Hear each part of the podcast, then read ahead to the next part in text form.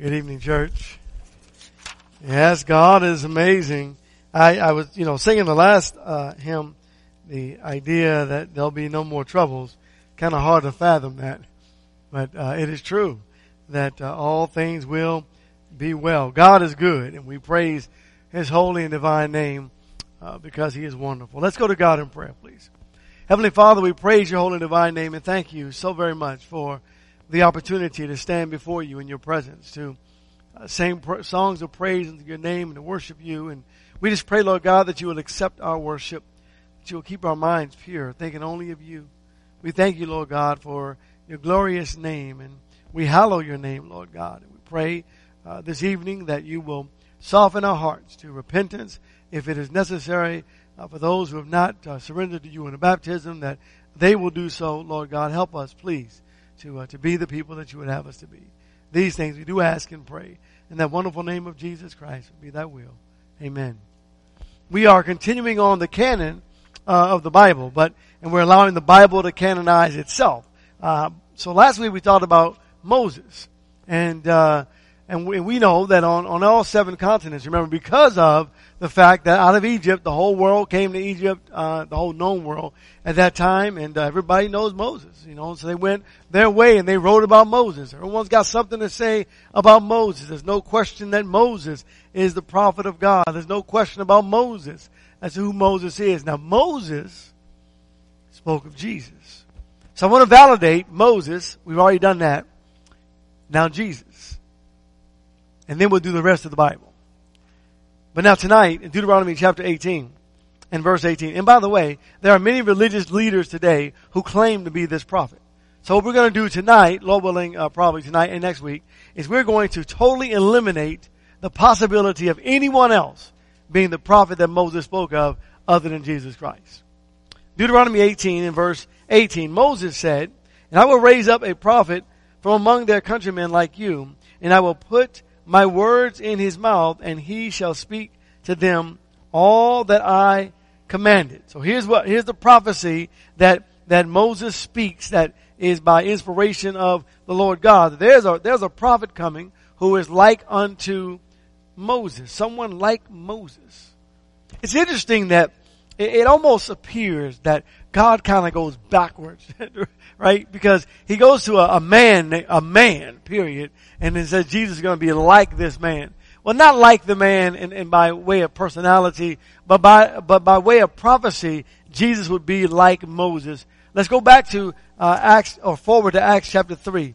Jesus is like Moses in so many ways, and I'm going to point out a bunch of those ways tonight, and Lord willing, some more next week.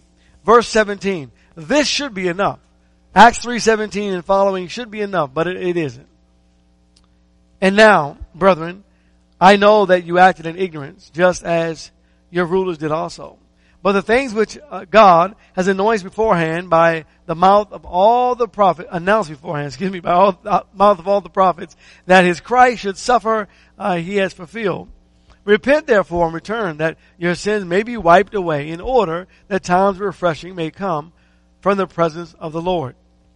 And that he may send Jesus, the Christ, appointed to you, whom heaven must receive until the period of restoration of all things about which God spoke by the mouth of his holy prophets and uh, from the ancient time. Moses said, the Lord God shall raise up for you a prophet like me from your brethren. To him you shall give heed in everything he says to you. And it shall be that every soul that does not heed that prophet shall utterly be destroyed among the people. And likewise, all the prophets who have spoken from Samuel, his successors and onward also announced these days. When you think about Moses, and what, what was it, what was unique about Moses? What was unique about Jesus? What things can we see in the scriptures that Jesus is like Moses? Making it without a shadow of a doubt obvious that there could be no one else. And, and by the way, when you, when you get this teaching and you begin to teach people who believe that their prophet or leader, religious leader, is that prophet, you can totally destroy the whole religious foundation when you show them that this man is Jesus and none other. So they're qualifiers uh, as well as just examples. We're going to go to Exodus chapter 1. Both Jesus and Moses were, were Israelites. We know that, right? Exodus 1 tells us that and so does Matthew chapter 1. Both were born at a time when they had evil national leaders. And say, okay, well we, alright, that's true, but that doesn't prove it's Jesus. They both escaped decrees of death at birth. Exodus 1 in verse 8. The Bible says, now a, new king arose over Egypt who did not know Joseph. Verse 15, please. Then the king of Egypt spoke to the Hebrew midwives, one of whom was named Shiphrah, and the other whose name was Puah. And he said, when you are helping the Hebrew women to give birth and see them upon the birth stool, if it is a son, then you shall put him to death. But if it is a daughter, then she shall live. Verse 22. Then Pharaoh commanded all his people saying, every son who is born you are to cast into the Nile and every daughter you are to keep alive. And from there we read the story of Moses. What about Jesus? Matthew chapter 2. Matthew chapter 2, and we're going to begin uh, this narrative in verse 16. The Bible says, then Herod, when Herod saw that he had been tricked by the Magi, he became very enraged and sent and slew all the male children who were in Bethlehem and in all its environs, from two years old and under, according to the time which he ascertained from the Magi. Then that which was spoken through Jeremiah the prophet was fulfilled, saying, A voice was heard in Ramah, weeping and a great mourning, Rachel weeping for her children, and she refused to be comforted because there was, or there were no more. Hebrews chapter 11. Both Jesus and Moses were forced to flee the countries wherein they were born, and then they returned to that country later. So, Moses fled from Egypt to Midian and then returned to Egypt. Jesus uh, fled from Jerusalem to Egypt and returned back to Jerusalem. Exact same, the exact same idea. Or Israel. Both refused to become rulers of powerful nations.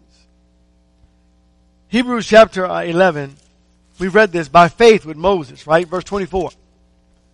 By faith Moses, when he had grown up, refused to be called the son of Pharaoh's daughter choosing rather to endure ill treatment with the people of God than to enjoy the passing pleasures of sin. Considering the reproach of Christ greater riches uh, than the t- treasures of Egypt, for he was looking for or looking toward the reward.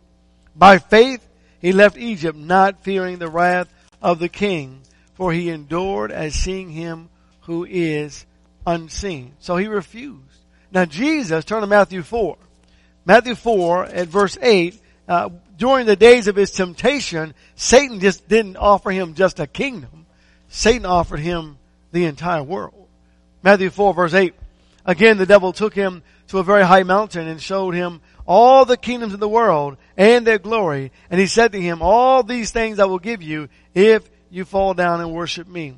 And then Jesus said to him, be gone, Satan. For it is written, you shall worship the Lord your God and serve him only. Then the devil left him and behold angels came and began to minister to him. But it wasn't just Satan. John chapter 6, you find that as Jesus was, was feeding the thousands, that, uh, people decided to make him king. John 6 in verse 14.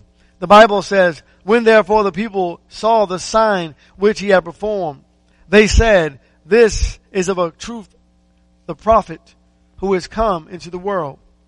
Jesus therefore perceiving that they were intending to come and take him by force to make him king, withdrew again to the mountain by himself alone. So they share that same idea. And when you go to Hebrews 11 and verse 26, you find that Moses was offered great riches, but he refused. Verse 26, he refused the riches of, of Egypt, if you will. He refused them, but rather considered it's better to suffer the reproach uh, for Christ and Christ's kingdom. I want you to go to 2 Corinthians chapter 8. Look at verse 9. Verse 9. For you know the grace of our Lord Jesus Christ, that though he was rich, yet for your sake he became poor, that you through his poverty might become rich. So both Jesus and Moses forsook uh, the greater riches and uh, accepted poverty, if you will, uh, serving in service to God. Uh, in Exodus chapter 3, Moses was sent to be a deliverer, a deliverer of the people uh, of the world, if you will, uh, and, and out of Egypt or from Egyptian bondage. And if, in Exodus chapter 3 in verse, verse 10, Therefore come now, and I will send you to Pharaoh so that you may bring my people, the sons of Israel, out of Egypt. Jesus is our deliverer, right? Romans 11, verse 26. He doesn't just deliver us from, uh, from a specific location or place. He delivers us from the passing pleasures of sin and allows us to enter the joys of heaven to be with Him forever. Romans 11 verse 26, the Bible says, And thus all Israel will be saved. Just as it is written, the deliverer will come from Zion. He will remove ungodliness from Jacob. And this is my covenant with them when I take away their sins. Jesus saved us from the world. The next I want you to look at is Luke chapter 2 the wisdom of Jesus and the wisdom of Moses were very similar. You see, both of them possessed great knowledge and wisdom that was undeniable, right? Luke 2 and verse 47, Jesus as a, as a child. And all who heard him were amazed at his understanding and his answers. And the Bible tells us that he continued to grow. In verse 52, uh, Jesus kept increasing in wisdom and stature and in favor with God and men. Well, did Moses have that kind of wisdom and knowledge? Turn to Acts chapter 7. As Stephen proclaimed this great and powerful message, uh, giving a summary of the entire Old Testament, uh, we find that he speaks of Moses down in verse 21. And here's what he says about Moses. And after he had been exposed, Pharaoh's daughter took him away and nurtured him as her own son. And Moses was educated in all the learning of the Egyptians, and he was a man of power in words and deeds. He was a very educated man and a man of wisdom. You go back and read about Moses, you'll find Moses uh, certainly exemplified much wisdom. The two greatest men of the Bible were the two humblest men of the Bible. Who are they? Moses and Jesus. Turn back to Numbers chapter 12. Numbers chapter 12. We're going to look at verse, just verse 3. There was a, this, this argument that was going on, a dispute about the woman whom Moses married with Miriam and Aaron. Down in verse 3, there's this little uh, captioning here where it says, Now the man Moses was very humble, more than any man who was on the face of the earth. Great humility was found in Moses, but also great power and strength. What did Jesus say? Matthew 11. Matthew chapter 11, looking at verse 23. Remember Jesus spoke of himself and he invited the world to come to him? Verse 23, or 28 rather. Come unto me all you who are weary and heavy laden and I will give you rest. Take my yoke upon you and learn from me for I am gentle and humble in heart and you shall find rest for your souls. For my yoke is easy and my load is light. Humility. Great humility. What I'm trying to show you is that when, when Moses talks about this prophet, turn to Exodus chapter 31. When Moses talks about this prophet who uh, is greater than uh, than all, one who is like him, he is speaking of no one other than Jesus Christ. And as we examine the scriptures, and we find that this prophet can be no one else. And we validate through the scriptures, Moses, we already done that. Now Jesus, the rest of the Bible is a piece of cake to show which books fit and which books do not fit? Because that is a great question, right? You know, they'll, they'll find a new book, a new writing, um, and they'll say, oh, should this be added into the canon? Should this be added to the Word of God? And then it fails the test and is not added. It'd be the same as us going to the library and looking through the religious section and saying, I found a good book. Should we add this book to the Bible? No, it doesn't work that way. Exodus chapter 31 and verse 18.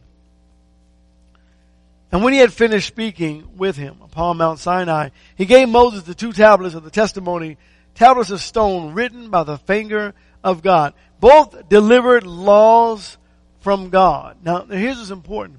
They both delivered them on the first day of the week.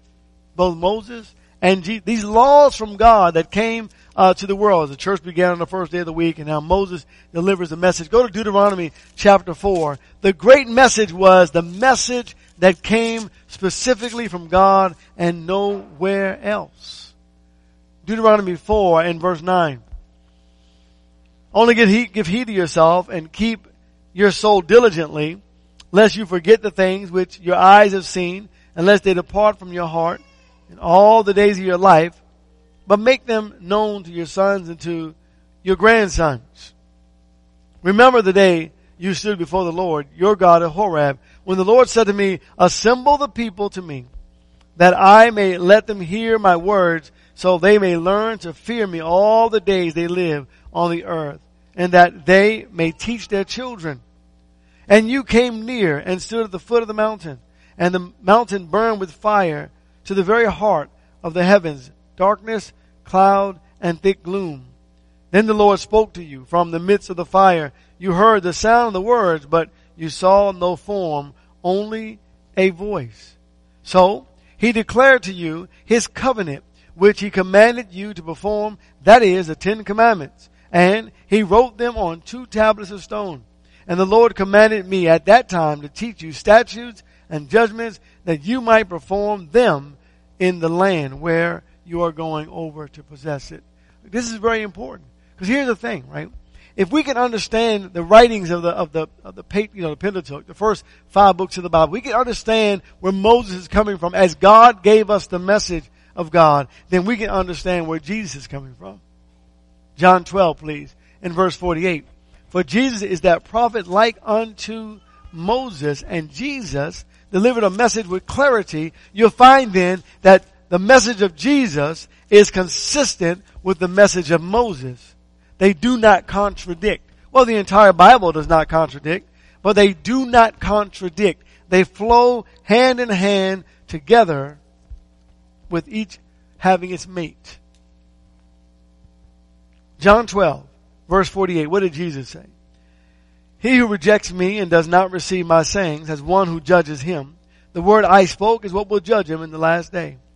For I did not speak on my own initiative, but, but the Father himself who sent me has given me commandment of what to say and what to speak. And I know that his commandment is, is eternal life. Therefore the things I speak, I speak just as the Father has told me. So when you study the Bible and you think about the words of God, let's go to Hebrews chapter uh, 8, please. And you think about Moses and all that Moses declared by inspiration. And then all that the prophets declared by way of inspiration.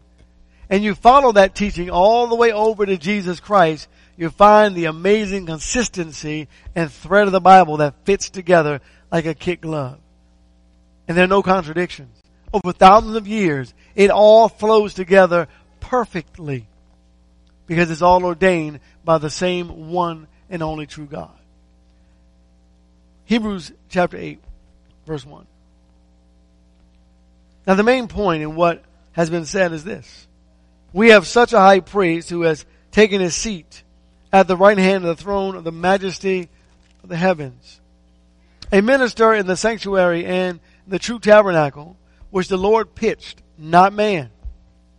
For every high priest is appointed to offer both gifts and sacrifices. Hence it is necessary that the high priest also have something to offer. Now, if he were on earth, he would not be a priest at all, since there are those who offer the gifts according to the law, who serve a copy and shadow of the heavenly things just as Moses was warned by God when he was about to erect the tabernacle for see, he says, that you make all things according to the pattern which was shown you on the mountain. But now he has obtained a more excellent ministry by as much as he is also the mediator of a better covenant which has been enacted on better promises. For if that first covenant had been faultless, there would have been no occasion sought for a second. You see, the, the fault in the first covenant in the law of Moses was with the people. They couldn't keep the law. Well, because they chose not to. They didn't keep the law. And the problem with that is there is no forgiveness under the old law. Forgiveness is only in Jesus Christ. So the blood of Jesus flows backwards to the law of Moses and forwards to the, or backwards to Adam, excuse me, and forwards to the last man that lives on the face of the earth. Forgiveness cannot happen without Jesus Christ. Moses, in the law of Moses and the priests, showed us what sacrificial living and what a sacrifice really and truly was all about as their, their sins were basically rolled forward a year. All of the messages of God, all of the things from God that He put into Moses are written in the scriptures that we have contained right now in the canon. What we have now that we call our Bible, can you trust the Bible? Remember, we, we spoke earlier, someone said, uh, uh, well, I believe the Bible so far as it's translated correctly or, or, or, accurately, right? Whenever someone says that to you, the words out of your mouth ought to be, okay, can you show me one of those verses? The conversation will end. It always does. It always has. When someone says to you, well, you know, we believe in our prophet, go back to Moses and say, well, was your prophet uh, Moses? Do you believe in Moses? Oh yeah, we believe in Moses. Okay. Did Moses speak of your prophet? And the answer will be obviously no. He spoke of Jesus. Go back to Exodus, please, chapter 4. Here's what's unique.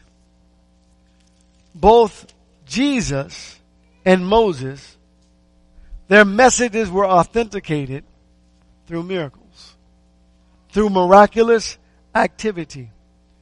In Exodus 4, beginning at verse 1, then Moses answered and said, What if they will not believe me? Or listen to what I say. For they may say, the Lord has not appeared to you. And the Lord said to him, what is that in your hand? And he said, a staff. Then he said, throw it on the ground. So he threw it on the ground and it became a serpent. And Moses fled from it. But the Lord said to Moses, stretch out your hand and grasp it by its tail. So he stretched out his hand and caught it. And it became a staff in his hand. That they may believe that the Lord, the God of their fathers, the God of Abraham, the God of Isaac, and the God of Jacob has appeared to you. What's going to make them believe? The miracles that I'm going to give you. John 20, verse 30 and verse 31. The Bible speaks of Jesus and the great miracles that he performed in the midst of all the people. The Bible calls the miracles noteworthy and undeniable. John 30 and, uh, rather 20 verse 30 and 31.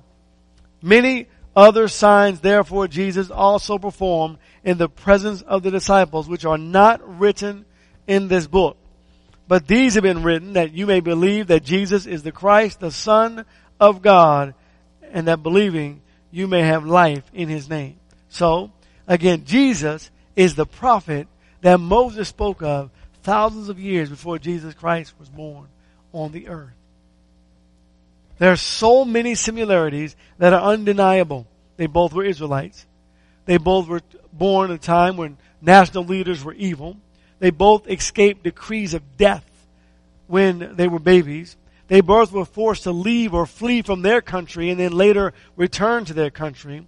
They both refused to become leaders of powerful nations and kingdoms. They both forsook riches. Both of them were sent by God to be deliverers. Both possessed great knowledge and wisdom. They both were meek and very humble. They both delivered laws from God and both authenticated their messages by miracles or through miracles, the miracles of the Holy Spirit. Jesus is the only person that's ever lived on the face of the earth who qualifies to be, be the fulfillment of this prophecy. I want to give you more next week. I want to give you a few more next week so that it's confirmed in your minds and your hearts that He's the only one And I'm telling you, I mean, if you want to talk later and you come to me and go, well, well, preacher, you know, what foundation, uh, what religious foundation will you shake if you can show that this is Jesus and no one else?